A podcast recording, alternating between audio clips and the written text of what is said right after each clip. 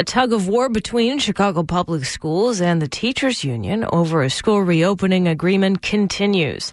Many teachers and parents are growing impatient, and their opinions for or against school reopening are getting louder. Meanwhile, a group of Spanish speaking Latino parents say their voices aren't being heard.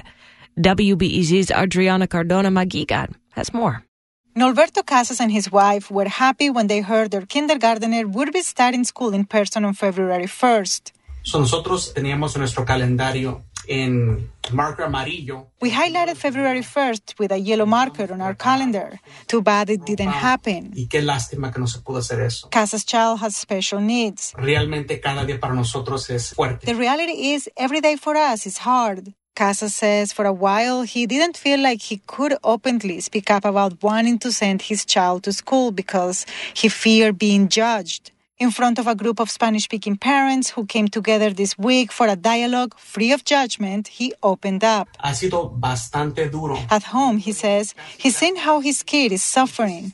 Nearly half of students in CPS are Latino, but Casas says it's still tough for many Latino immigrants. For one, language is a challenge. Si mi esposa Sonte habla primordialmente español. If my wife speaks primarily Spanish and the teacher speaks primarily English, there is conflict, he says.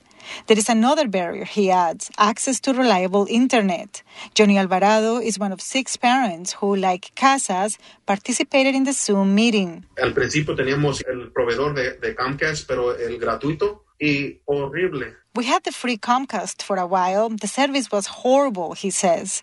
Every family has different needs. Vanessa Chavez is a nursing home worker. She lives in Belmont Cragin. She says her kids are tired of learning remotely. She worries about their mental health. Chavez understands many parents don't trust in person instruction right now. She respects their reasons.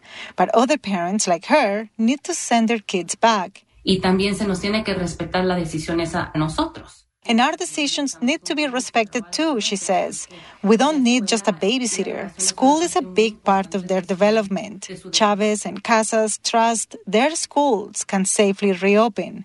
But parent Carolina Barrera Tobon reminds the group that many people don't trust CPS. Históricamente el distrito hace promesas y no las cumple. Hay mucha gente que, le, que confía mucho en el sindicato por razones muy buenas. Porque Historically, it's been known the district makes lots of promises and doesn't come true. A lot of people trust the union. They fought for more resources, like a nurse in each school, she says. Una enfermera. But as the showdown between the school district and the teachers union continues, the dialogue is getting more and more toxic, parents say.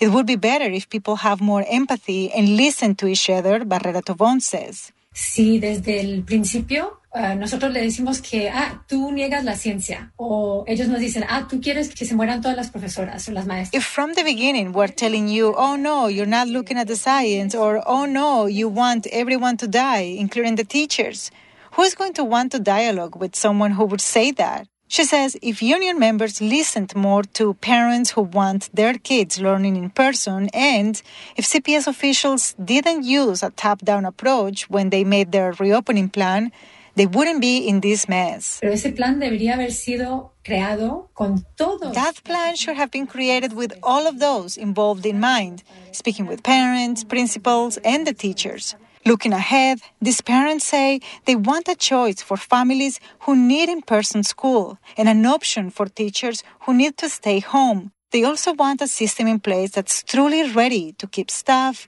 and students safe in all schools. Adriana Cardona Maguigad, WBEZ News.